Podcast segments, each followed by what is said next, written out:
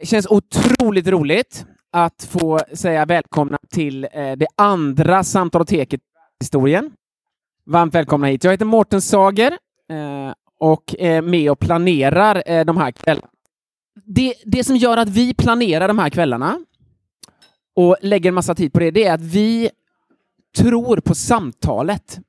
Vi tror att det behövs en yta där vi lätt kan komma samman och mötas tvärs över klubbtillhörighet, kyrktillhörighet, religiösa, bla bla bla, tvärs över helt enkelt, mötas alltså och samtala om det som är gemensamt, nämligen livet. Och eh, då är vi så tacksamma till Condeco som låter oss vara här. Och eh, vad jag har förstått så är det en del av deras vision också, att människor ska komma samman och eh, mötas och samtala. Så köp gärna en kaffe till och en muffins till när tillfälle ges. Inte just nu. Så det om Samtaloteket.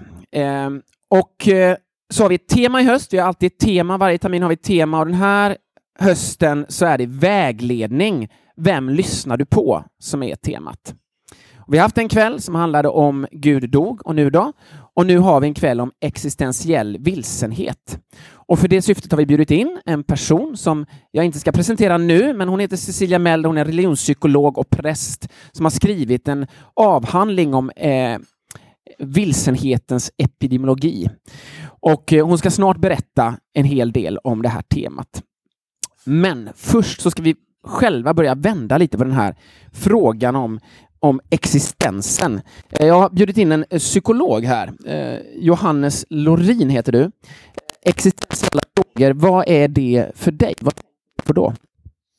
Ja, men för mig är nog en existentiell fråga någonting som rör mening. Eh, nära, nu, jag håller ganska nära, ännu närmare så.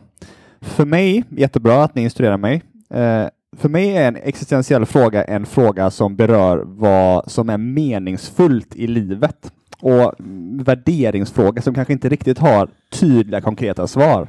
Men, men så vad som är riktning och mening, det är för mig en existentiell fråga. Tack Johannes, det var ditt förslag. Eh, det, man kan tänka som Johannes, man kan tänka på ett antal olika sätt. Eh, pratar ni nu här, vad är en existentiell fråga för er? Helt kort bara, vänd och vrid, vänd dig till grannen. Vad är en existentiell fråga för dig? Nu ska vi välkomna kvällens talare. Och eh, hon är förberedd på att göra det på det mest ståtliga och glamorösa sätt som man kan tänka sig. Cecilia Meller, präst och religionspsykolog. Varmt välkommen till Samtaloteket! Var det som du tänkte, Cecilia? Jag vet att du har laddat för denna entré. Ja. Varmt välkommen och nu får du, nu får du ta över.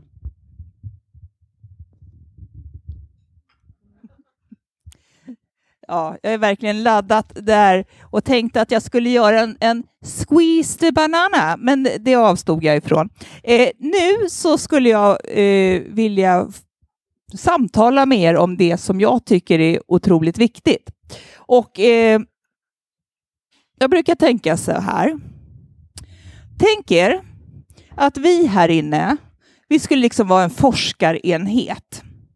Och så hade vi kommit på en liten tablett, ett litet piller, som gjorde att eh, människor fick eh, mindre ångest, mindre depressioner, behövde mindre psykofarmaka, fick lägre blodtryck, svarade bättre på olika typer av behandlingar, Ja, en rad olika faktorer. Till och med om man hade HIV och aids så fick man längre förväntad livslängd och fler CD4-celler, ni vet de där goda cellerna som gör att man slipper infektioner.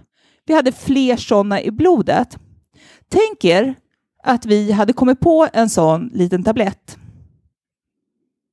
Vad skulle hända då?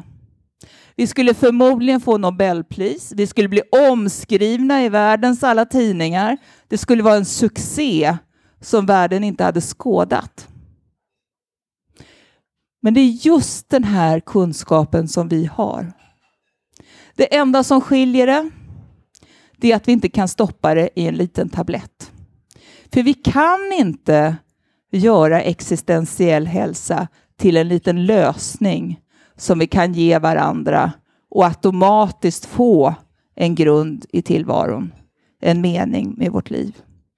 Men det är faktiskt just de här goda effekterna som forskningen har visat om den existentiella hälsodimensionen i internationell forskning. Det var en forskning som tog sin början för ungefär 30 år sedan. Och det började nästan som en sån här liten, oj, det här måste vara något fel. Och så försökte man att studera det igen och igen och vände och vred på det. Men hur mycket man än vände och vred på det så såg man att det fanns någonting i att delta i olika religiösa aktiviteter, i att känna mening i livet, att känna hopp inför framtiden som faktiskt påverkade människor positivt. Inte bara självskattat, inte bara vad man själv tyckte, utan ända ner på cellnivå. Som jag säger, lägre blodtryck, tyvärr lite högre BMI, men det får man väl ta då. Vi kanske ska tänka lite på kyrkkaffet, jag vet inte, men eh, ja, alltså det finns en rad olika faktorer som har påverkats.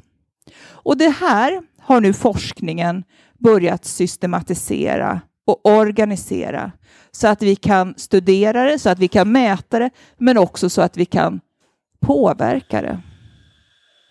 För kan det vara så att en bidragande orsak till att vi ser den ohälsa som vi ser i Sverige idag kan bero på att vi saknar mycket av en meningsskapande grund. Jag har tryckt upp några bilder till er som ni har fått framför er. Eller det är inte alls jag som har tryckt upp dem. Vad står jag här och säger? Det är Bilda som har bidragit med de fina bilderna. Men i alla fall, ni har det som vi kallar Kate Erikssons hälsokors. Och det är ett kors. Ja, det är ett kryss. Eh, hon är vårdforskare och hon har visat vikten av att nyansera hälsobegreppet. Att man inte bara kan prata om sjuk och frisk. Och jag tänker på en middag som jag var på för ganska länge sedan nu. Så säger min bordskavaljer till mig så här. Ja du Cecilia, hur är det att forska på någonting som alla egentligen är experter på? Och först blev jag nog lite så här, vadå? Jag har ju lagt ner jättemycket tid på det här. Men, men sen tänkte jag, men det är faktiskt sant. I det att vi är människor så är vi alla experter på det här. På livets villkor. Och det enda jag egentligen har gjort det är att försöka att systematisera det. Organisera det lite och kanske också sätta lite ord på det. Det är mitt bidrag. Men det som jag vill att vi ska fokusera på utifrån den existentiella hälsodimensionen, det är att vi måste nyansera vår syn på hälsa.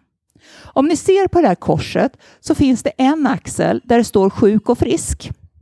Och det är det som vi ibland kallar mer objektiva diagnosmanualer. Vi kan lägga oss in i en magnetröntgen och så talar hon om precis, den skivar upp hjärnan i fina små limpskivor och så talar de om hur, hur hjärnan ser ut, om den mår bra eller inte. Men det betyder ju inte att den säger någonting om hur vi mår. Jag tänker på en ordförande som jag hade en gång. Jag, jag, visste att halva hennes hjärna var bortopererad för hon hade haft en stor hjärntumör. Och varenda gång man frågade henne hur står det till idag? Så sa hon alltid jo, men idag är en ganska bra dag. Och jag funderar på hur kan man ha en ganska bra dag alla dagar när man bara har en halv hjärna? Men det handlar just om det här att må bra och vara frisk är inte samma sak. Vi har många av oss diagnoser som vi lever med och ändå kan känna att vi mår hyfsat bra. Och samtidigt så kanske vi har människor i vår närhet som vi vet egentligen borde må ganska bra för att de har fysisk hälsa, de har psykisk hälsa, de har hyfsade levnadsförhållanden och ändå mår de skrutt dåligt. Hur kommer det här sig? För utifrån den här Kate Erikssons kors så är det så tydligt att hälsa innebär två saker. Både att man har en fysisk hälsa i form av att vara frisk. Men kanske ännu mer att man mår bra. Och när jag gjorde min studie, jag gjorde alltså en avhandling som kom 2011 och heter då Vilsenhetens epidemiologi. Och min man han sa epi vad då för någonting? Men det betyder alltså läran om hur en sjukdom utbreder sig. Alltså hur vilsenheten utbreder sig i vårt samhälle. Så då gjorde jag en studie som framförallt fokuserar på att generera hypoteser. Hur ska vi se på det här? Hur kan det komma sig att det hänger ihop? Hur kan det komma sig att min känsla av mening i livet letar sig in på min cellnivå? För kan vi få en modell för hur vi kan se hur det kan eventuellt ha ett samband så kan vi börja stärka hälsan. Vi kan börja utveckla program för att stärka människors existentiella hälsa och därmed stärka människors hälsorelaterade livskvalitet i vid bemärkelse. Och I den enkäten så frågade jag om människor var sjuka, alltså i enkäten i min avhandling, om människor var sjuka. Och det var en del som svarade att de var sjuka. Och så frågade jag dem hur de mådde. Och det svarade de också snällt på. Men jag fann inget statistiskt samband mellan de som svarade att de var sjuka och de som mådde dåligt. Och inte heller mellan de som sa att de var friska och de som mådde bra. Så de som var friska, de mådde i lika hög utsträckning dåligt som de mådde bra. Och de som var sjuka, de mådde också bra och dåligt. Så det är faktiskt inte avgörande för hur man mår om man är sjuk eller frisk. Det är andra faktorer. Det som jag däremot fann ett starkt statistiskt samband mellan, det var om man hade en hög grad av existentiell hälsa. Och jag kommer tillbaka till hur man kan mäta det. Och de som hade en hög grad av existentiell hälsa, de mådde bra oberoende om de var sjuka eller friska. Och de som hade en låg grad av existentiell hälsa, de mådde dåligt även om de var friska. Och det här är som sagt inte så konstigt. Det här är ingen rocket science, för det här ser vi. Jag tror att många av oss kan se i vår omgivning någon som vi vet mår bra även om de är sjuk och någon som mår dåligt även om de är frisk. Så det här är inte någonting märkligt. Men det som är centralt i det här det är att vi behöver den här existentiella hälsodimensionen för att må bra. Eller åtminstone må så bra som vi kan utifrån de förutsättningar vi har. När jag säger må bra så är det inte det här foten i kläm, jajamensan, gud vad kul, jag är sjuk. Det är verkligen inte det. Det är inte det. Jag är ganska pessimistisk till min natur. Så jag är nöjd om jag mår tillräckligt bra för att tycka att saker och ting är okej. Okay. Så det är liksom den här grundläggande förtröstan på att livet kan vara good enough, tillräckligt gott för att hantera vardagen. Så det är liksom grunddelen i det här. Och det här har man uppmärksammat i forskning under de senaste 30 åren. Ni har en liten graf, man kan ju visa allt med statistik och även det här. Så ni ser en liten graf där man visar antalet studier i internationellt erkända tidskrifter som man kan söka via PubMed och PsycInfo som är sådana här stora tidskrifter om just hur den här existentiella dimensionen påverkar på olika sätt. Men det som fortfarande är spännande, eller det, allt det här är spännande, jag kommer säga att allt är spännande och är superspännande, det säger jag hela tiden, men, men så, det får ni ta liksom så. Men det som är intressant utifrån vår kontext, det är att faktiskt stanna upp och fundera. Hur ser det ut med vårt meningsskapande system här i Sverige idag? Var hämtar vi grundläggande resurser till att hantera livet i medgång och motgång? Och jag har tryckt upp World Value Survey på den där grejen också.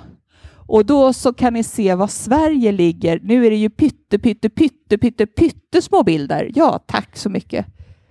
Då är det, då ska vi nämligen vända blad. Så har ni den längst upp till vänster. Ja.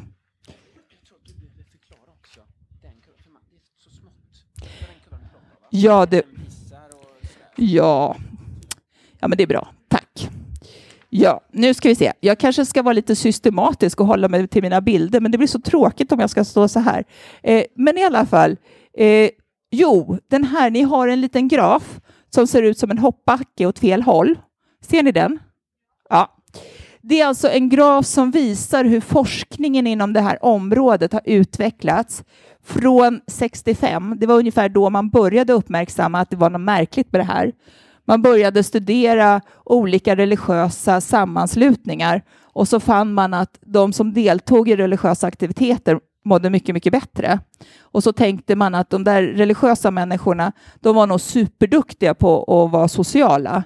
Så att det var säkert därför att de var, hade någon liksom supersocial förmåga som gjorde att det var därför människor som deltog i religiösa aktiviteter mådde bättre. Och så tänkte man att de där religiösa människorna, de, de röker säkert inte och de dricker aldrig och de bara motionerar och äter nyttigt och ja, men ni vet sådär. Men sen så började man liksom räkna bort alla sådana här variabler och såg att det här kvarstod. Och så började man då fördjupa forskningen i det här och sökte olika samband. Så vad den där grafen visar, det är att under de 30 åren mellan 85 till 2005 så ökade alltså antalet studier publicerade i vetenskapliga artiklar med 700 procent som är relaterat till det här området. Och det som är så spännande med det här, ja, en av alla de sakerna, jag har ju redan förvarnat er för att jag tycker det är alltid spännande, men det, det är just det här att, att det på så många områden går igenom. Eh, jag blev kontaktad av ett läkemedelsföretag som jobbade just med HIV och aids-medicin. Och de hade ett bekymmer för att den medicin som man får i Sverige om man har diagnostiserats med HIV och aids, det är bland den bästa man kan tänka sig i världen. Och de flesta patienter är väldigt följsamma, så de tar medicinen. Och ändå så är det den grupp som skattade sin hälsa absolut lägst av alla patientgrupper. Och då tänkte man att det, måste, det, det är liksom ingen bra PR om man gör läkemedel som folk inte mår bra av, även om de inte har symptom. Och då började man titta på det här, varpå jag blev inkopplad och också tittade på det här. Och då finner jag i studier alltså att de patienter som har hög grad av existentiell hälsa och är diagnostiserade med HIV och aids, de har en högre livskvalitet. De har också längre förväntad livslängd och de har fler CD4-celler i blodet. Och Det här är ju en av alla de studier som finns i den här uppåtgående skidbacken som ni ser. Men nu kan vi vända sida och då kommer ni till World Value Survey. Hur många har sett World Value Survey förut? Allihopa nästan, eller många, nej det ska jag inte säga, många har gjort det i alla fall. Eh, det är så pluttigt där så man kan inte se det. Men Sverige finns längst ut till höger och näst längst upp i den här gula plutten som är längst upp till vänster. Om ni tittar i den så ser ni Sverige, eller ni kan i alla fall gissa att ni ser Sverige längst ut. Och vad innebär det? Jo, det innebär att man utifrån den här studien som gjorts i ungefär, det beror lite på från år till år för att den görs var femte år, så frågar man om attityder. Det är både intervjuer och enkäter så frågar man om folks grundläggande attityder. Och att vi hamnar där uppe, det säger då att i den här studien så visar det sig att vi i Sverige, vi betonar det individuella valet, det personliga självförverkligandet, vår egen individualitet mest av alla länder som är undersökta i den här studien. Vi är också det land som näst efter Japan anammar nya tankar och nya idéer först av alla. Så vi gillar det nya och vi gillar att göra det på vårt eget sätt. Och därför är det ingen slump att det är alldeles fantastiskt bra att lansera till exempel 5.2-dieten just i Sverige.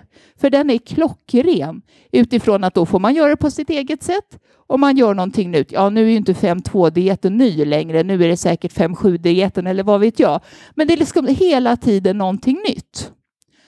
Och det här är så uppenbart idag när vi gör våra studier att vi ser att så fungerar naturligtvis inte alla, men många. För vad gör man när man drabbas av en livskris idag? Vissa har kanske en församling att gå till. Vissa har kanske en politisk klubb att gå till. Men de flesta kanske vänder sig till en väninna eller kanske ännu hellre googlar.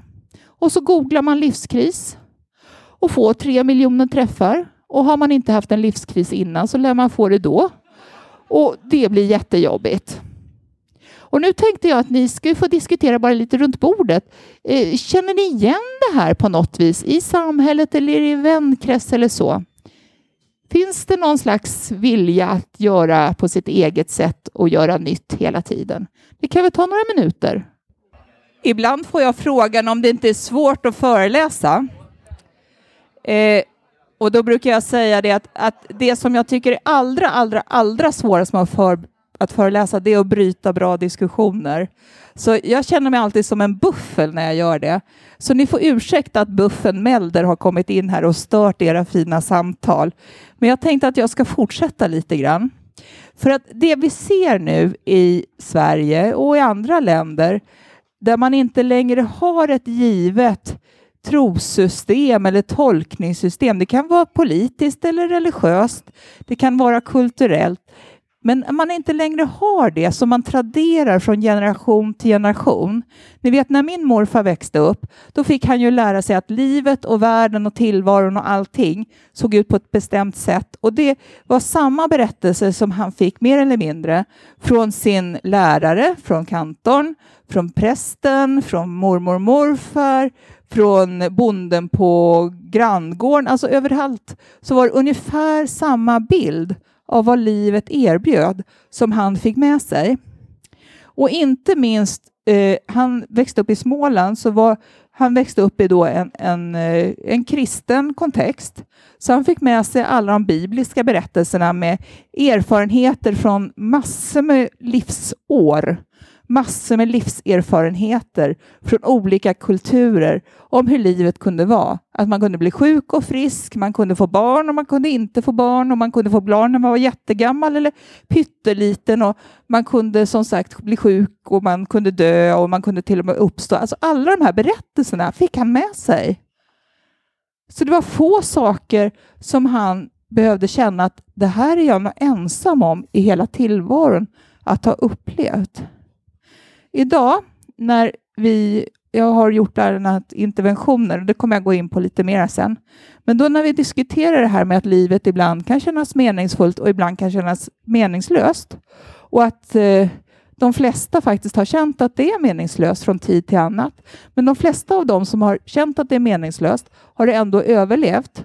Och när man pratar med det, när vi har gjort det, så har deltagare sagt till mig, eller oss som ledare, Oj, jag trodde jag var den första som kände så här.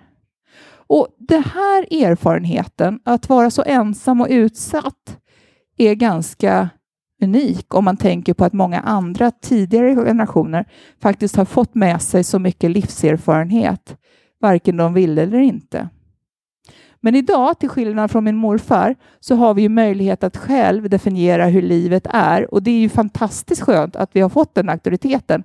Att ingen kommer och pekar med hela handen och så hör är det, utan att vi faktiskt själva får definiera våra liv. Men det gör också att vi hamnar i en sårbar situation där vi behöver träffas och prata med andra. För det som tidigare har tagit liksom flera hundra sekel, eller något, jag vet inte riktigt hur, men det, lång tid i alla fall. Eh, tusen år säkert. Så. Men om man tänker de här stora religionerna, liksom. hur lång tid tog det inte att skriva liksom, Bhagavad Gita eller Gamla Testamentet? Men i alla fall, det ska vi inte gå in på nu, det var inte det jag skulle prata om. Nej, utan det som tog väldigt lång tid att ta fram och som liksom gick igenom många generationers bearbetning, det är upp till oss att göra inom en livstid. Individuellt med nya sätt utifrån den här kartan. Och det är en utmaning. Vi har inte längre någonting att hålla oss i. Vi har inte längre någonting att säga att det där är fel, vilket min morfar kunde säga. Och Det här gör att vi idag ser att vi plockar ihop lite härifrån och därifrån. Dels plockar vi ihop utifrån de erfarenheter vi får. Vi möter olika situationer i livet som utmanar oss, som vi behöver hitta sätt att hantera Och så hittar vi sätt att hantera det. Ja, men vi googlar eller vi får någon tips eller så. Och så skapar vi en liten bit av kartan, av livskartan just runt det. Men vi fortsätter inte att leva i det. Vi kan se det till exempel med mindfulness, att ja, man, man kommer in och så får man träna lite mindfulness, men så fortsätter man liksom inte att utveckla den traditionen. Så att nästa gång man drabbas i livet, ja, men då står man där igen utan resurser. Och då kanske det är någonting helt annat man satsar på den här gången. Så att det här gör att vi får liksom ett smörgåsbord av olika typer av bidrag till det som jag kallar meningsskapande struktur eller livskarta. Och då ser ni ett litet smörgåsbord där av en livskarta. Och det är ganska typiskt för vår tid att vi har en grund som vi plockat in många olika delar i. Man kanske plockar in lite reinkarnation för man tycker det låter lite mysigt och så kan man ta lite indisk filosofi eller muslimsk filosofi. Man bygger ihop det och det kanske fungerar bra när livet är liksom nice and dandy, när allting flyter på. Men när livet utmanar, då är det inte säkert att de där olika delarna går ihop. Då kanske det blir snarare att man blir vilse i pannkakan. För jag tror inte det är någon slump att när jag var liten så lärde min farfar mig att be eh, Gud som haver. Gud som haver barnen kär. Se till mig som liten är. Vart jag mig i världen vänder står jag där med tomma händer. Nej, just det, det var inte tomma händer. Men idag så är det tomma händer, eller hur? Vart jag mig i världen vänder står jag där med... Ja, nu kan inte jag sjunga. Är det någon som... Ja, ni vet, Björnfolkstammens låt. Ni vet, hur, den går så här va? Vart jag mig i världen vänder står jag där med tomma händer. Det är ingen slump att den har blivit så populär. För att den fångar någonting av känslan hos många människor i där. Jag står där med tomma händer och önskar att något, någon kunde hjälpa mig. Och vem kan då hjälpa? Jag skulle säga att alla vi kan hjälpa. Med en öppenhet för att livet innehåller mer dimensioner än de man kan se och ta på. Med en öppenhet för att våga lyssna. Så kan vi hjälpa. Men det krävs mod. För att de här existentiella frågorna, jag brukar säga att det är de här grundläggande fundamenten i tillvaron, i våra egna liv. Så när vi börjar diskutera dem så kan det till och med göra ont. Det är inte det här, ja men jag är så stressad nu och det är så jobbigt och mina naglar har spruckit, utan det är liksom, vad skulle göra att mitt liv helt förlorade mening? Vad är det som bär mig när jag är längst nere? Alltså det är det här verkligen livsfrågorna på djupet. Och det här har man studerat för att när man upptäckte det här, ni såg den här skidbacken åt fel håll, när man då upptäckte internationellt att det var så mycket som låg i den här existentiella dimensionen, då bestämde sig WHO för att göra någonting för att kunna mäta det som inte var beroende av eh, sin kontext, alltså inte bara mäta den existentiella dimensionen, hur den uppfattas i USA eller hur den uppfattas i Indien, utan någonting som man kunde använda över hela världen, eller åtminstone stora delar av världen. Och då utvecklade man en en enkät, en intervju, eller vad säger jag, en enkät, ett instrument heter det eh, på så här forskiska eller på akademiska, eh, som innehåller åtta olika aspekter som är centrala för hälsorelaterad livskvalitet och då den existentiella dimensionen. Och Det var helt enkelt så här att man tog ett instrument, alltså en enkät som man hade, som innehöll 100 frågor för att mäta fysisk, psykisk, social hälsa och livsmiljörelaterad hälsa. Och jag tänker inte gå in djupare på det, men det är i alla fall känsla av smärta, sömn, rörlighet, alla massa sådana här frågor. Och den första enkäten innehöll fyra frågor. Två frågor som handlade om meningen i livet och två frågor som handlade om eh, om man hade någon typ av personlig tro som, var, som kunde hjälpa en i olika situationer. Och då visade det sig att de två frågorna var nästintill utslagsgivande för hur man svarade på alla de andra frågorna. Och då tänkte man det här måste vi ju titta närmare på. Så i en pilotstudie i 18 olika länder så utvecklade man det här instrumentet som heter WHO, alltså WHO Quality of Life, SRPB, Spiritual, Religious and Personal Belief. Och den innehåller olika aspekter som ni kan se i den här lilla satellitbilden. Och jag tänkte att eh, ni ska ju få prata med jämna mellanrum. Så det tänkte jag att ni ska få göra nu. Innan vi går in på den där, för nu har jag bara sagt att den finns. Men innan jag gått in på den där så skulle jag vilja att ni diskuterar runt era bord. Kan ni se uttryck för hur vi plockar ihop sådana här meningsskapande system från olika håll? Vilka olika meningsskapande religioner, politiska filosofier och så florerar i vårt samhälle idag som vill göra anspråk på att ha tolkningsföreträde i våra liv. Allt ifrån hur man kan se olika symboler som halsband som helt plötsligt poppar upp som en modeikon till olika tekniker och eh, medicinska praktiker. Ta några minuter och fattar ni inte frågan så tolka den precis som ni vill så blir det säkert jättebra. Jaha, då var hon marodören här igen och skulle bryta samtalet. Precis när det hade kommit igång. Ja, det är typiskt. Eh, men eh, hur gick det då? Är det någon, tycker ni att ni kan se den här trenden i samhället? Det nickas lite grann. Ja, kan man få något exempel? Yoga, absolut. Vad sa du? Pengar, absolut. Två väldigt tydliga system som vill ha tolkningsföreträde. Mm. Och då är det också intressant att man har yoga eh, och inte den tradition som kanske ligger närmare oss utifrån vårt tidigare religiösa arv. Som kontemplation, meditation. Så vi har en kristen tradition till exempel. Inget fel om yoga, men, men av någon anledning så är det mycket lättare för oss här i Sverige, när allting ska vara nytt och på vårt eget sätt, att inte göra som man har gjort tidigare och så göra någonting nytt då. Eh, gärna lite långt ifrån. Så att det är liksom ingen slump att vi gärna tar till oss nya trender vad det gäller religiösa praktiker.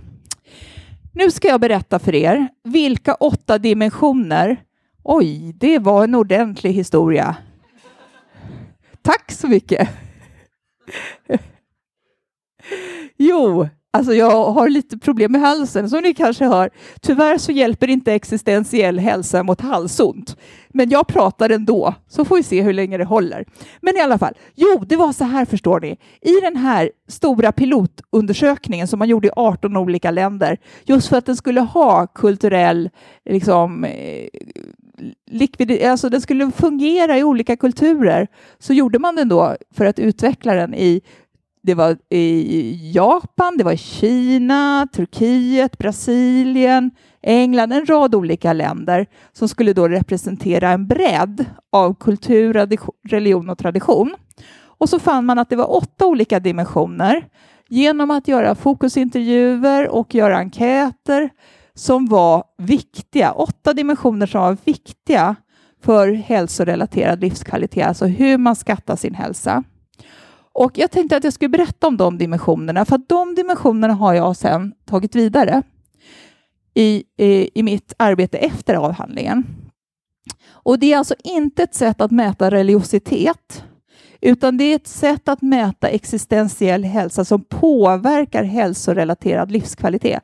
Alltså det påverkar hur vi har det med smärta, med energi, med behov av medicin, ja, alla sådana här saker som ingick i den här enkäten.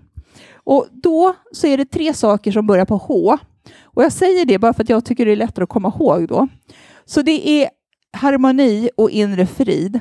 Den här känslan av att ja, här får jag vara precis som jag är. Så kan man inte känna i alla sammanhang, men att man har något sammanhang där man kan känna sig totalt trygg och lugn. Och det här tänker jag att det här är en dimension som är starkt utmanad hos våra ungdomar idag. Alltså våra tonåringar.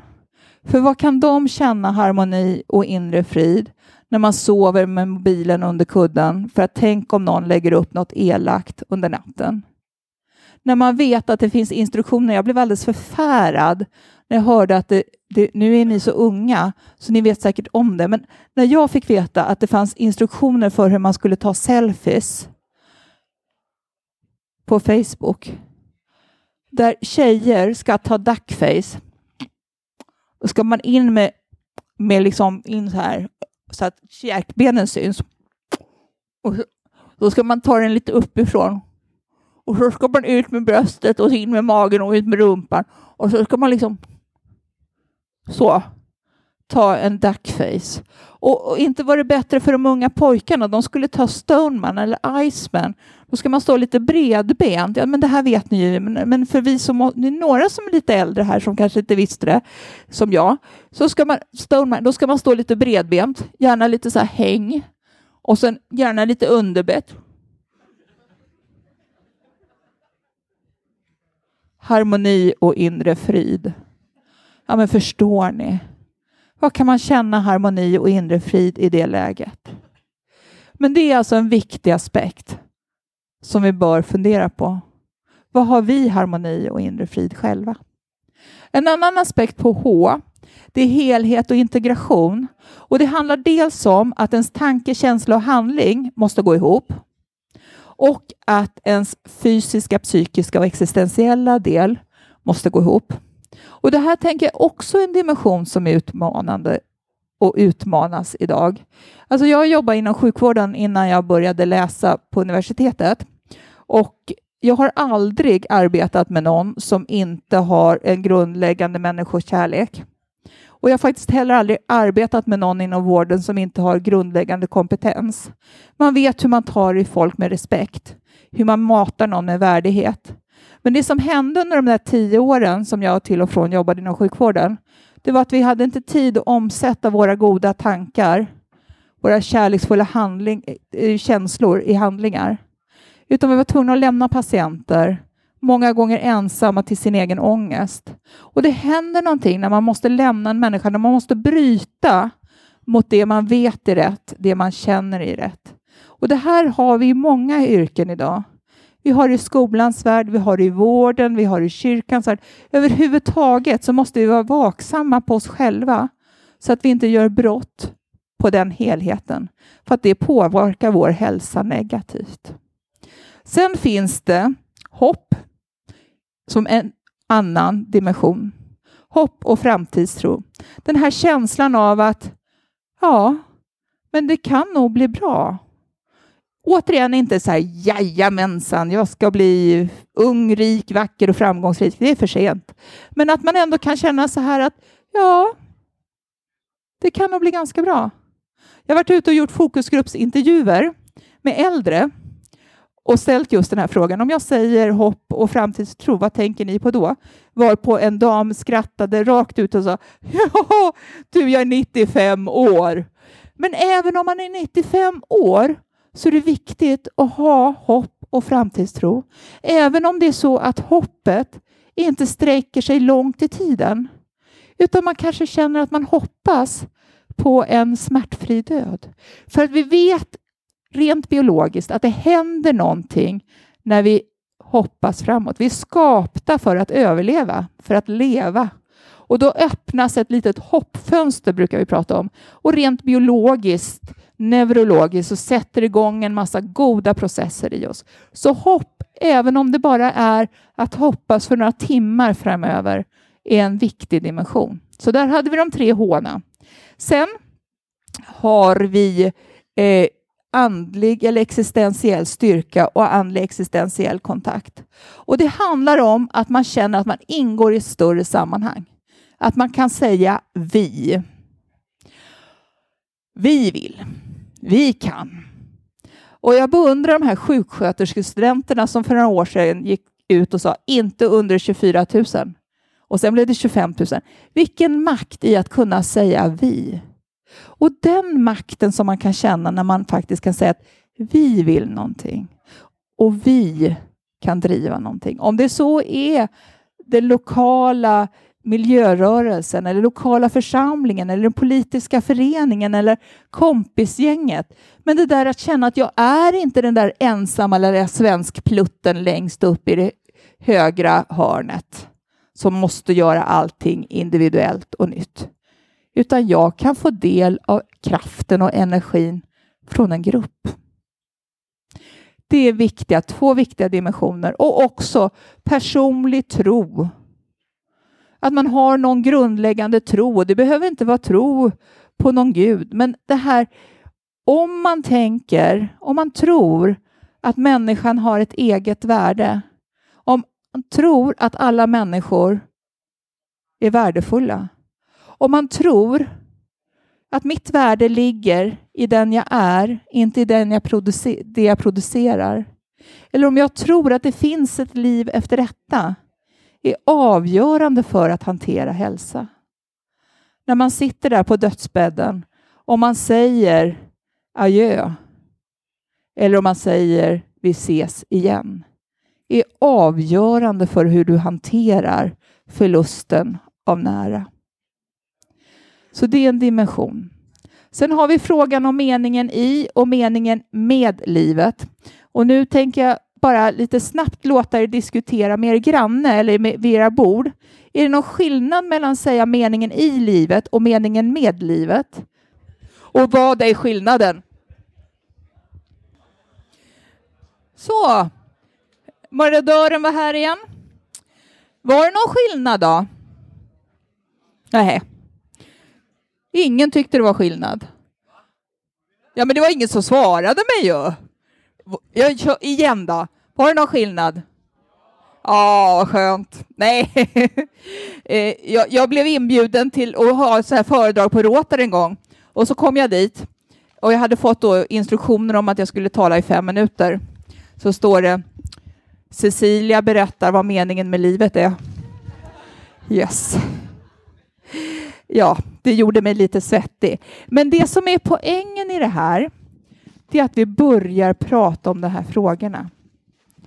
För att efter min avhandling och efter att jag har börjat validera det här instrumentet, alltså plocka hem det här, den här enkäten till Sverige och översätta den till en svensk kontext, så har jag också börjat utveckla sätt att arbeta för att stärka den existentiella hälsan och därmed stärka hälsorelaterad livskvalitet i vid bemärkelse.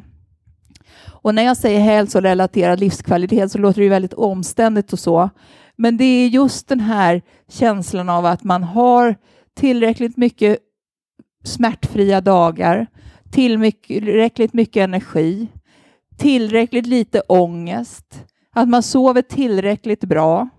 Alla de här sakerna, att det är liksom good enough för att få funktion i vardagen, att det fungerar. Och då var min tanke, och det här är min tanke, min hypotes, som det heter på forskiska, var att kan vi mäta den existentiella hälsan som påverkar hälsorelaterad livskvalitet genom att mäta de här åtta aspekterna så finns det goda förutsättningar för att anta att vi kan jobba aktivt med de här åtta aspekterna för att stärka existentiell hälsa och därmed stärka hälsorelaterad livskvalitet i vid bemärkelse. Sen eh, så sa jag någonting i någon intervju någon gång och helt plötsligt så hade vi en vandringsmyt. Det var inte en råtta i pizzan den här gången. Men helt plötsligt så börjar det stå att WHOs åtta aspekter av existentiell hälsa. Det är inte WHOs åtta aspekter av existentiell hälsa. Det är åtta kluster i en enkät för att mäta hälsorelaterad livskvalitet som Cecilia Melder har plockat ut ur enkäten och gjort till olika byggstenar i en intervention. Så, så att ni behöver liksom inte tradera den eh, felsägningen eh, så om ni har hört det här. Men grunden var ändå låt oss se om vi kan jobba med de här aspekterna konkret för att stärka hälsorelaterad livskvalitet. Och det gjorde vi. Och där i så har vi utvecklat både hälsopromotioner och hälsopreventioner. Och promotioner det är att stärka de redan braiga hälsan. Alltså det är typ som att man går till svettis, fast då ett existentiellt svettis, eller, eller om man föredrar gymmet eller så. Men alltså det är så här förebyggande, att bygga upp en bra grundkondition, en bra existentiell grundkondition. Så då tog vi fram samtalskort och sen så för personer som mådde sämre så byggde vi upp en hälsoprevention och det var bland annat för att förebygga självmord. Och det var för personer med långtidssjukskrivningar på grund av psykosociala diagnoser. Och en utmaning när jag hade disputerat, det var att ta reda på om det faktiskt gick. För att enligt vissa teorier så menar man att det, den grundläggande KASAM till exempel, alltså den grundläggande resistance resources, alltså resurser som man har vad det gäller den här existentiella dimensionen, den kan man inte påverka efter tonåren. Så det var liksom första utmaningen. Går det att påverka? Och det har vi visat nu att det går. Vi kan alltså höja människors hälsorelaterade livskvalitet genom att höja den existentiella livskvaliteten. Och det här är helt fantastiskt. När vi jobbar med den självmordspreventionen eh, och bara det att jobba i grupp, för att alla de här interventionerna är utvecklade i grupp, att bara det att jobba i grupp med självmordsnära personer var eh, lite av en utmaning i sig vad det gäller att få förtroende av de andra behandlarna. Men det var helt fantastiskt att se hur de här personerna kom samman och stöttade varandra. Och deras känsla av mening i livet lyckades vi höja från inte alls till litet. Och det var säkert avgörande för att allihopa överlevde i åtta veckor efter sitt mycket allvarliga självmordsförsök. Så det går att påverka. Det går att förändra. Men vi måste möta de här. Vi måste våga att dela de här erfarenheterna. Och det här är någonting som faktiskt är inskrivet i grunden för den folkhälsopolitik som vi ska bedriva här i Sverige. Om ni nu vänder tillbaka, för att jag såg att den, jag hade nog satt dem i lite fel ordning, men så står ni där på överst till höger på den sidan med en bro så ser ni att i regeringspropositionen från 2007 så står det att den nya grunden för folkhälsopolitiken som vi ska bedriva i Sverige, det är att människan har kroppsliga såväl som själsliga och andliga behov. Och att det är den här helheten som måste utgöra grunden för all folkhälsopolitik som bedrivs i Sverige. Och jag vet inte hur det är med er, men alltså, jag har aldrig varit hos någon husläkare som har frågat mig och hur står det till med dina andliga behov då? Skulle de fråga det så skulle jag nog bli lite så här, nej men hallå, jag blir lite mörkrädd. Men det är faktiskt så att det ska inkluderas. Samtidigt när vi läser det så kan man ju också börja fundera, vänta, nu blir det lite jobbigt. Så här, andliga och existentiella, mm, vad är skillnaden? Och då behöver man gå tillbaka till ursprungstexterna, eh, till gamla grekiska, hebreiska texter, för att vi känner igen det här, kropp, själ och ande. Och då, när vi går tillbaka till ursprungstexterna, så ser vi att det står egentligen för de fysiska, mentala och existentiella behoven. Men de skrev inte det. Och det var nog tur att de inte skrev det, för att skulle de skriva det så skulle de vara tvungna att definiera det. Och då skulle det bli väldigt eh, mycket svårare att få igenom det här.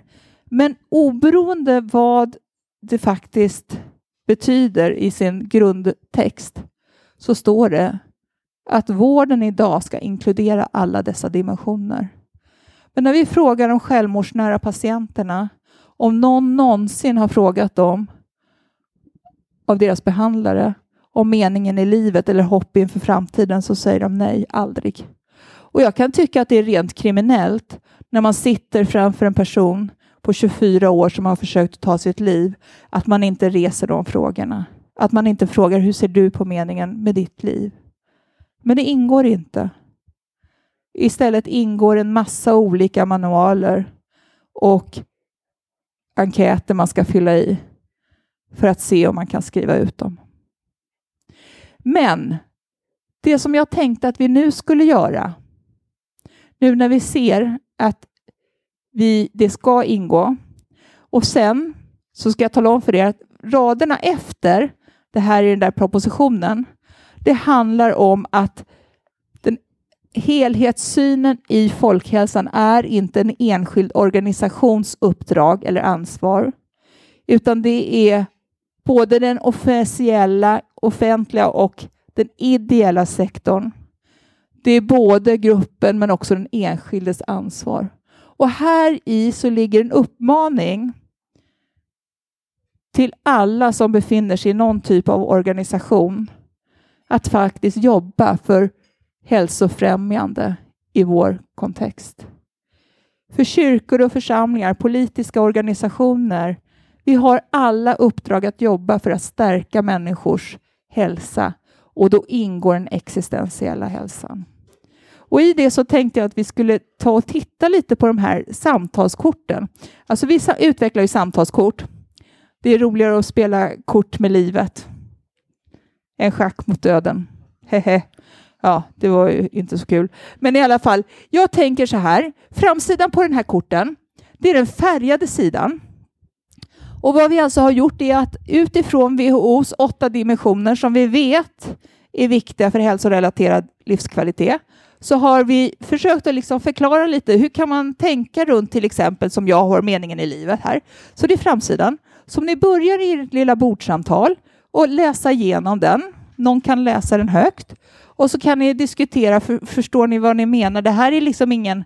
Det här är ingen eh, Svenska akademin eh, litteratur på det här. Det, det, utan tyck till. Det kan vara dumt och fel och så, men tyck till om det. När ni har fått ungefär känner att ja, men jag fattar vad det där betyder så kan ni vända för att då finns det ett kort som handlar om handling, ett om tanke och ett om känsla. Och så kan ni ta korten eh, ett i taget och låta var och en svara på det här utan att avbryta, utan att behöva förklara, utan bara i turordning berätta till exempel handling. Så svarar man på den frågan. Så kan ni väl ta en liten stund till det. Låt mig bara påminna lite, lite snabbt om eh, vad vi tänker här på Samtalet Teket. Vi tänker att eh, för att det ska bli samtal och goda samtal så är vi jättenoga med att respektera vad vi säger eh, och, och lyssna färdigt, lite grann som du sa nu, att inte avbryta utan respektera det, för det är ju små gåvor vi ger varandra. Eh, om man är precis så personlig eller så lite personlig som man vill, eh, det, det bestämmer man själv. Bra, då kör vi. Och hur lång tid ska, ska man ha på sig? Ja, men precis, jag bara bossen. Eh, eh, vi börjar med 15 minuter, så ganska gott om tid. Och är det så att vi märker att eh, det fortfarande bubblar och så, så kanske vi kör 20, 20 minuter istället. Men eh, vi börjar med 15 minuter. Kan man inte, kan man inte prata i 15 minuter, man liksom uttömt ämnet, så finns det fler dimensioner, så då kan man bara ta en ny dimension. Tack för detta. Det har känts som att ni har varit igång. Stämmer det? Ja. Ni har inte pratat bara om eh, att biljetterna till Melodifestivalen släpps nästa onsdag morgon klockan nio. De gör faktiskt det alltså. Men, men ni har pratat om korten, är det så?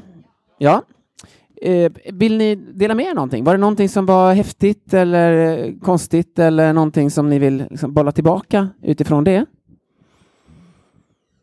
Tror ni att de skulle kunna funka ha på en... Du sa att, att eh, de använder det på tjejfester till exempel. Eh, jag vet inte om de används på killfester också eller om det är något speciellt med tjejfester. Jag har aldrig varit på en tjejfest så att... Får sätta på dig peruken.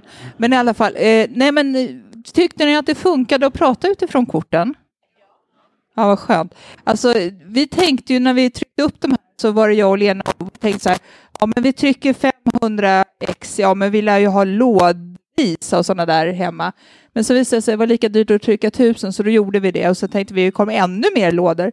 Men istället så har de här faktiskt börjat användas i, i alla möjliga sammanhang. Alltså vi tryckte upp dem för att använda inom självhjälpsgrupper och så. Men så börjar man använda dem inom skola och, och sen inom, ja, som på tjejfester och partybreaker och eh, personalfest, alla möjliga olika sammanhang faktiskt. Så det är rätt intressant hur, hur den här har använts. Och det som jag tror är fördel med det, det är just att det är samtalskort. Man kan använda den lite som man vill.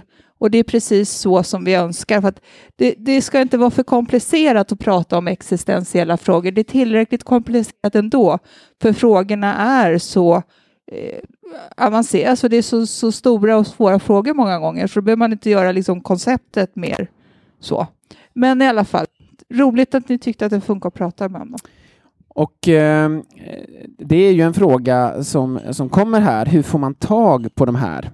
Hur får man tag på de här korten? Eh, mailar man till dig eller eh, hur eh, googlar man på det eller vad, eh, vad gör man? Tack. Eh, det är Vuxenskolan faktiskt som har tagit fram de här, eller rättare sagt det är jag och en på vuxen, men man beställer dem genom Vuxenskolan. Och vill ni ha ett telefonnummer så står det, jag ska jag läsa upp dem, ni, ni kanske kan skriva 021 12 80 85. Och bildar man en samtalsgrupp så är de mycket, mycket billigare. Ja, de är inte så dyra ändå. Alltså de kostar, jag tror de kostar 75 kronor eller någonting sånt där. Men, men bilda en samtalsgrupp, kör igång. Och vi lägger förstås det här på Samtalotekets Facebook gruppsida också. Och jag får ingen Numret. promotion. Jag får ringa och tigga så här, jag ska ner till Göteborg. Skulle jag kunna få tio stycken samtalskort med mig? Så. Så att jag får ingen promotion bara så ni vet. Jag gör det inte egen intresse annat än att jag tycker det är superviktigt att vi pratar om de här sakerna. Nu har ju Cecilia hävdat ganska mycket här eh, med hänvisning till forskning att detta är i princip, om man ska liksom hårddra det, så har du sagt att det här är ett piller. Existentiell hälsa är ett piller som kan rädda världen. Nu drar jag, hårdrar jag ännu mer, men, men att alltså det, är, det är mycket som ligger i detta och, och att det finns ett problem med att eh, plocka det här på det här smörgåsbordet. Man behöver få en mer sammanhållen eh, världsbild eller struktur för att tolka sitt liv och sina livskriser och sånt där. Men vi är ju eh, människor som sitter här i världens modernaste land eh, som kan tänka själva. Eh, finns det några, eh, några frågor kring det här? Är det, det är inte självklart att Cecilia har rätt bara för att hon är forskare. Eh, även om alla forskare är, är väldigt smarta och så. Ehm, eh, men, men fundera på detta. Eh, vad, vad, vill ni ställa för frågor till Cecilia kring det här med existentiell hälsa och, och, alla de löften som finns i det här konceptet, till exempel via de här samtalskorten? Och ni kan fundera på det medan jag ställer en fråga till Cecilia som kom från förra gångens talare. Förra gångens talare avslutade, precis som Cecilia kommer att avsluta den här kvällen, med en fråga till den kommande talaren och det är ju då Cecilia. Och då frågade Joel Halldorf så här. Är det verkligen så att den psykiska ohälsan har ökat? Eller är det här mest en myt som man hör om i tidningen var och varannan dag? Har den psykiska ohälsan ökat? Är vi, mår vi sämre idag än vad vi gjorde på 60-talet eller 40-talet eller 20-talet? Och medan Cecilia funderar och tänker på den och svarar på den så eh, fundera på vad ni vill ställa för fråga till Cecilia. Så jag har ju Jag fick ju den här frågan för, för flera veckor sedan, så jag har ju redan funderat. Eh, och jag behöver inte fundera så himla länge för att det, det är absolut så att den psykiska ohälsan har ökat mycket. Riktigt, riktigt mycket. Och det är inte en modern myt. Vi har forskning på det. Vi har studier på det.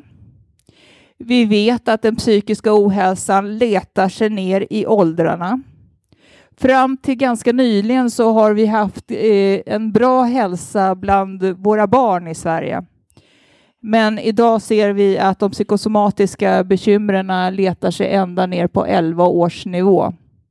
Så att eh, 30 procent av våra pojkar som är 11 år har psykosomatiska bekymmer eller besvär. Och det är att du mer än två gånger i veckan upplever kraftig värk i magen, ont i ryggen, ont i huvudet, illamående, yrsel till exempel.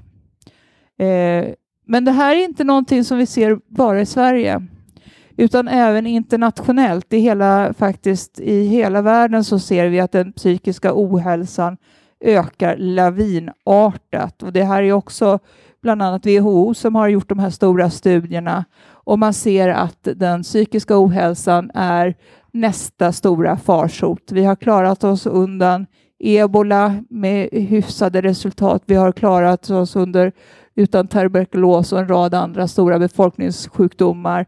Eh, men den här eh, epidemi, epidemin av psykisk ohälsa som vi ser världen över vet vi inte riktigt hur vi ska hantera. Tack Cecilia. Vifta. Johannes och jag använder våra örnögon. Bra. Har, har, du någon möjlighet att bara steppa fram där så ska jag gå fram med mikrofonen här. Så att eh, den mikrofonen eh, funkar bättre. Ja, precis. Men den är intrasslad. Vi kör den här. Eh, så. Klarar du att komma fram eller ska jag upprepa frågan? Jag upprepar. Ja. Den här vilsenhetens epidemiologi, ser man hur det sprider sig på ett olika sätt den existentiella ohälsan mellan välfärdsländer och länder som har socioekonomiskt sämre förutsättningar just nu. Vad vi ser, vad vi ser det är att länder som har en högre grad av individualism, en högre grad av sekularisering och inte lika tydliga eh, kulturella, religiösa eller politiska system som styr, där ser vi att det här eh, vilsenheten, om vi låt, kallar det så, ökar. Eh, Medan länder där man har till exempel ett, ett mer eh, fortfarande traditionellt system, de eh, har en högre grad av, av eh, trygghet kan man säga, eller högre grad av existentiell hälsa. Och att det trots att de kanske många gånger har sämre rent medicinska förutsättningar att må bra, så eh, är det så att vi ändå kan se att utifrån sina förutsättningar så mår de bättre än vad vi skulle ha gjort om vi hade lika dåliga förutsättningar. Alltså, du, du, du, du berättade ju för mig innan här om en helt fantastiska data, alltså att om man, har en li, man, har, man gör en spegelklinik kring en viss sjukdom.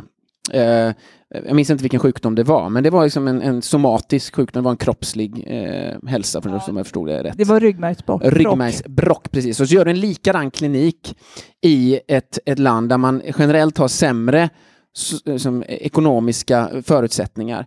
Eh, då är rehabtiden Um, alltså det har ingenting med liksom depression och sånt. Eh, rehabtiden är en vecka kortare där. Och det förklarar de med att ja, men, de människor som eh, åker hem från den här kliniken, de kommer ju hem till ett meningsfullt liv. De är inte lost in space. Liksom. Eh, det är ju otroligt spännande att, att fundera på. Eh, men vi har en fråga här. Ja, först tack så mycket för ett jättebra föredrag. Nu vet vi att vi eftersträvar 3H och ytterligare saker och så har vi fått se ett exempel på hur du jobbar. Men jag menar mer generellt, hur åstadkommer man 3H och de andra? Alltså vad gör man konkret för att producera existentiell hälsa? Det som har varit min grundtanke eh, genom de här interventionerna när jag byggt upp dem, det är ju det att vi måste skapa forum där vi kan tradera livskunskap. Alltså det som man förut gjorde kanske när, när man eh, fick veta av mormor, morfar och farmor och farfar, alla de här eh, hur livet och så kunde te sig. Att vi idag behöver skapa forum där vi kan eh, diskutera, samtala på ett öppet sätt så, som ni har gjort nu, kan diskutera de existentiella frågorna.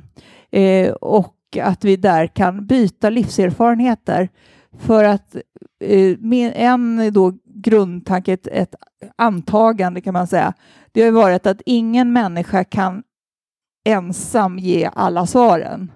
Så därför har jag inte fokuserat på att göra individualterapier, utan jag har just eh, fokuserat på att skapa eh, sätt att stödja grupper att komma tillsammans och dela livserfarenhet. Ja, det, ja, det förstår Men då förstår jag att de här tanke, handling, känsla så behandlar det i första hand tanke och känsla men handling.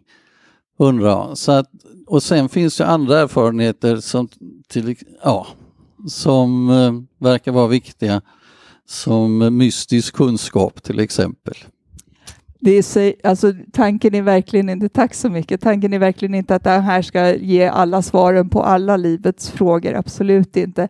Utan det är ett sätt att stimulera och det vi har sett när vi har gjort utvärderingar, hur, hur det har använts till exempel självhjälpsgrupper, så ser vi det att när man har jobbat med det här i åtta veckor, de träffas liksom en gång i veckan i åtta veckor och diskuterar olika teman varje gång, så ser vi att de grupperna svarar att de har, det har gett dem inspiration att prova på saker som de inte har vågat göra tidigare.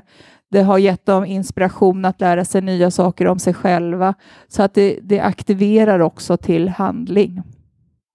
Men inte med nöd, alltså det är inte, det är inte totalt kausalt samband sådär. Men det kan bidra som en, eh, Ja. Okej, jag ska se om det funkar.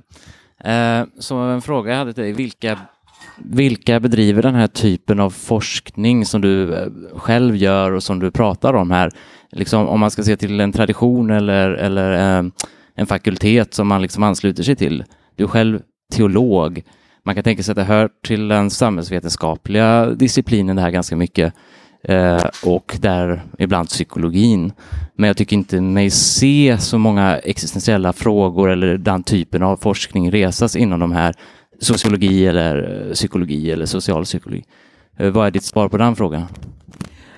Ja, alltså att det inte finns. Alltså, ja, alltså, nej, men i, i Sverige så är det verkligen eh, så att, att eh, man tänker inte in det, skulle jag säga. Eh, I Sverige så ligger det inom teologi. Eh, I Sverige är det väl i princip bara jag som håller på och forskar om existentiell hälsa. Eh, så. Internationellt så ligger det ofta på medicin. Eh, ibland på psykologi. Eh, men det är oftast där det ligger, att man inkluderar det. Men i, i Sverige så finns det ju något av en beröringsskräck. Jag vet att eh, jag var på en, ett, eh, en presentation när man presenterade en, en skrift om just självmordsnä, eller självmordsprevention. Och så frågar jag i vilken utsträckning man lyfte in frågor som meningen med livet och hopp inför framtiden i de här självmordspreventionerna.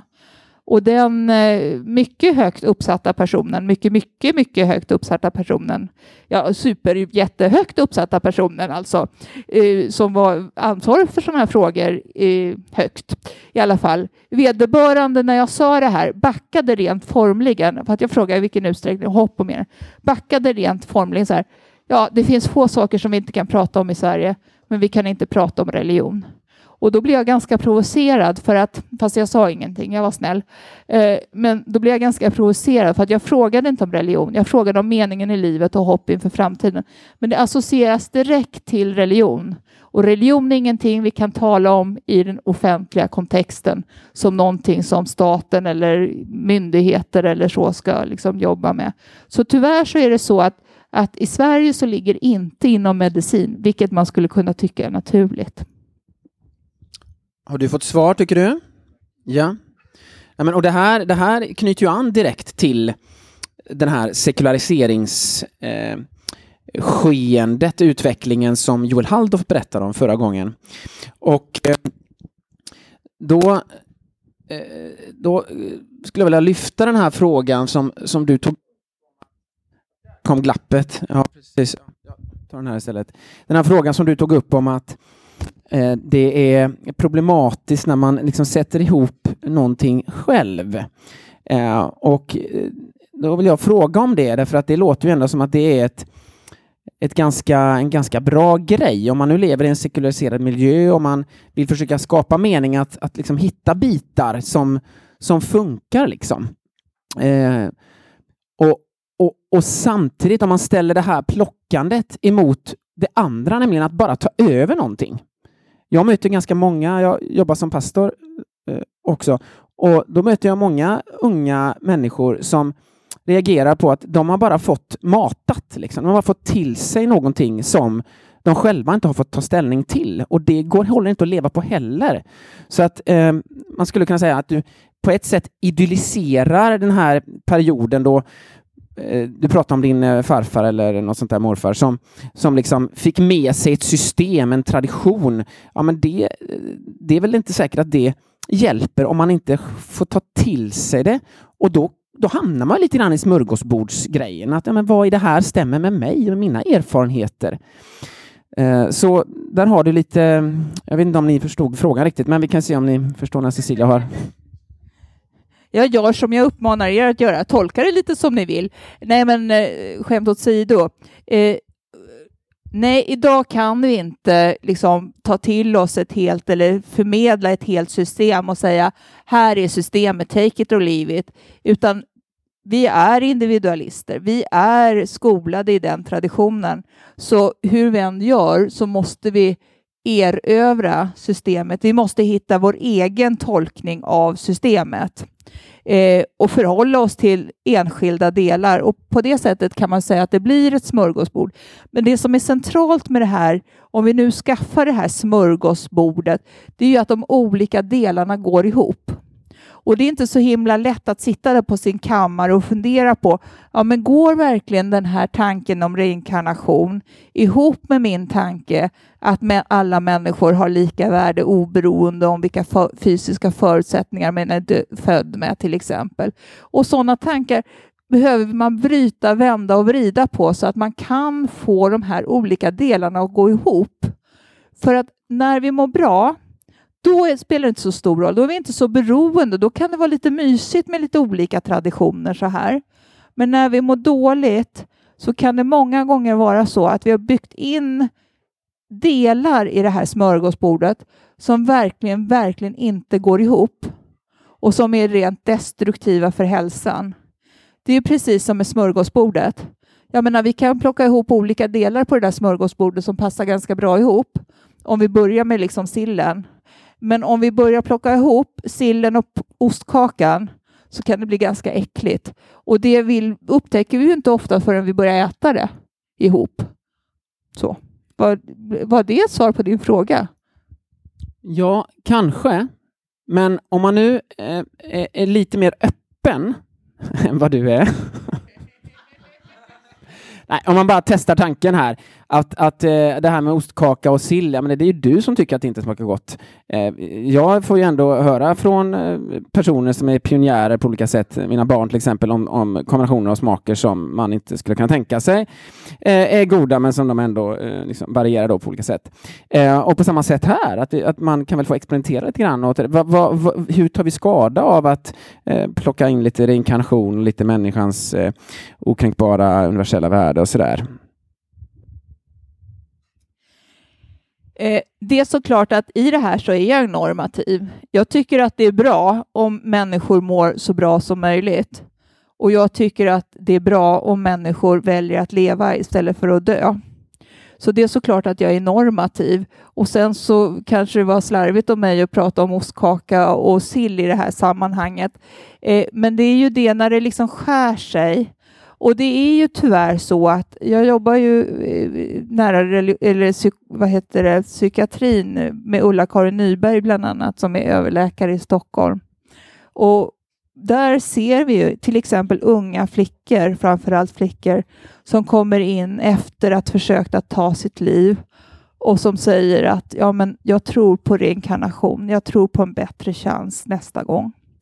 Och då har man ju tagit undan, man har tagit en liten, liten del av den buddhistiska filosofin som handlar om återfödelse och lagt in det i sitt meningsskapande system. Och när livet då sen krakulerar så blir det ett argument för att avsluta livet eller försöka avsluta livet. Och då har man ju missat så väldigt mycket av den buddhistiska grundläggande tanken att man ska värdera det liv som man har fått och göra det absolut, absolut bästa av det. Så det är sådana saker som om vi plockar lite härifrån och därifrån så får vi liksom inte med oss hela det systemet som det kanske har tagit generationer att finslipa för att det inte ska vara destruktivt för människan och mänskligheten. Och jag tror kanske inte det här kan rädda liv, eller rädda världen, men det kan definitivt rädda liv, det vet jag. Jo, men det är ju ett väldigt bra svar. Lyft på foten bara lite grann så att jag kan föra den här micken vidare. Eh, du får komma hit eh, precis. Eh, det, det, var ett jättebra svar, för du säger helt enkelt att det finns någonting i traditionerna av nästan, om man ska liksom kvalitetssäkring. Alltså att i de här traditionerna, alltså när man finns i en sån här tradition, så finns det en poäng med att faktiskt ta reda på vad är det som, som tas upp i den här traditionen. Och det är, det är utarbetat efter många generationers finslipande. Så det är ett fantastiskt spännande svar som jag inte är säker på att, att många av oss liksom tänker på. Det, det, det sitter ihop. Det har prövats. Man har vänt och vridit på detta genom eh, seklerna.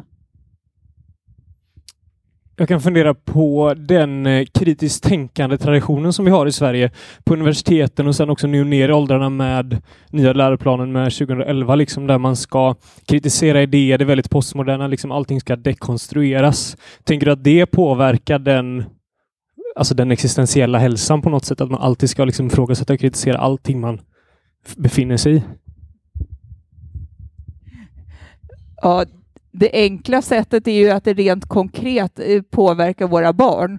När de ska eh, göra, alltså det är ju så här, eh, jag ska inte bli, gå in alldeles för mycket på hjärnans utveckling, men alltså det här eh, som du säger, det här är kritiskt ifrågasättande, projekttänkandet, allt sånt sitter ju liksom i, i, i de främre delarna av hjärnan i främre pannloben sitter mycket av det här. Så att egentligen så talar vi om för våra barn att de ska göra saker som de inte har hjärnkapacitet att göra. För de har faktiskt inte utvecklat den delen av hjärnan som de måste ha för att göra de här sakerna som de får betyg efter. Det är ungefär som om man skulle säga till någon som, eh, som har brutit benet, hoppa! Det är ungefär lika svårt som för våra barn. Så ja, där påverkar det rent konkret för att de är inte utvecklade för det. Sen så det här dekonstruerande och kritiska ifrågasättandet. Alltså, jag tror, eh, men nu tror jag, eh, att eh, vi inte kan gå tillbaka till någonting annat. Vi, vi är formade av vår samtid och vår kultur. Så vi kommer ha det här kritiska ifrågasättandet och att det säkert på något vis har lett till en relativism vad det gäller de här stora livsfrågorna. Eh, men samtidigt så kan vi också se det som något positivt. Att det innebär också att vi behöver erövra Vi behöver verkligen göra det till vårt eget. Till skillnad från tidigare generationer där man kanske tog det helt eh, som ett färdigt paket men aldrig hade gjort det till sitt eget. Så att eh, eh, någorlunda superflummigt svar på din, din väldigt kloka fråga eh, är väl att ja, jo, det påverkar, eh, men jag vet inte riktigt hur. Förutom med de barnen då, som inte har hjärna till det. Tack Cecilia. Vi börjar närma oss slutet här. Och medan du funderar på den fråga du ska ställa till Christer Mattsson som kommer nästa gång. Christer Mattsson är föreståndare på Segerstedtinstitutet. Det är ett institut vid Göteborgs universitet som arbetar med att ta fram forskning och insatser för att förebygga våldsbejakande extremism. Förebygga våldsbejakande extremism.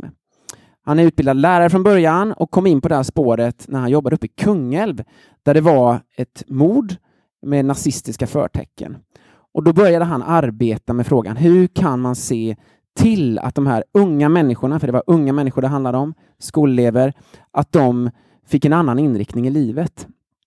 Och eftersom vi har en termin som handlar om vägledning så tänker vi att det är lite intressant att höra vad han säger om hur man, hur man kan få människor att byta vägledning, byta den person och den ideologi som man lyssnar på. För det är det det handlar om, att få människor att inte börja lyssna på våldsbejakande extremism, men också få människor att lämna ett sådant sammanhang.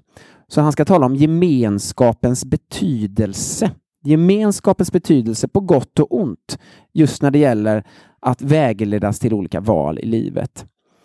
Och eh, Vi tror att det här är en, en, naturlig fortsättning på det som du har talat om, för de här gemenskaperna bildar också liksom ett, ett ställe där man får svar eller får möjlighet att ställa sina existentiella frågor.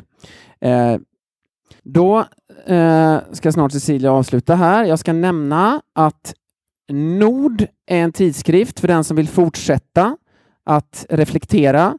Eh, det finns en nummer, eh, enskilda nummer att köpa här för 50 kronor. Eh, och eh, man kan också beställa en prenumeration om man går in på dagen.se nord. Eh, och då kan man ta ett, ett sånt här nummer fritt gratis. Eh, gå också in på samtaloteket.se om ni vill veta vad som händer nästa gång och vilket datum det är. Någon som kommer ihåg datumet rakt av? Det är onsdag om eh, tre veckor, typ. 6 november. Christer Mattsson. Det var det. Cecilia, vi ska tacka dig, men först Christer Mattssons fråga.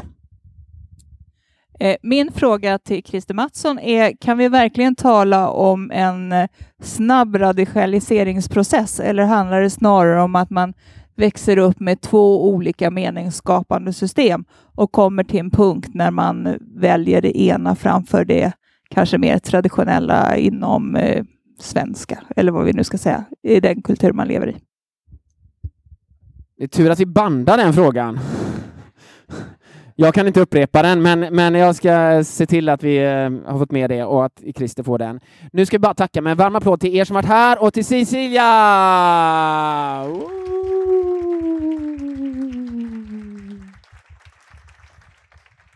Vi ses!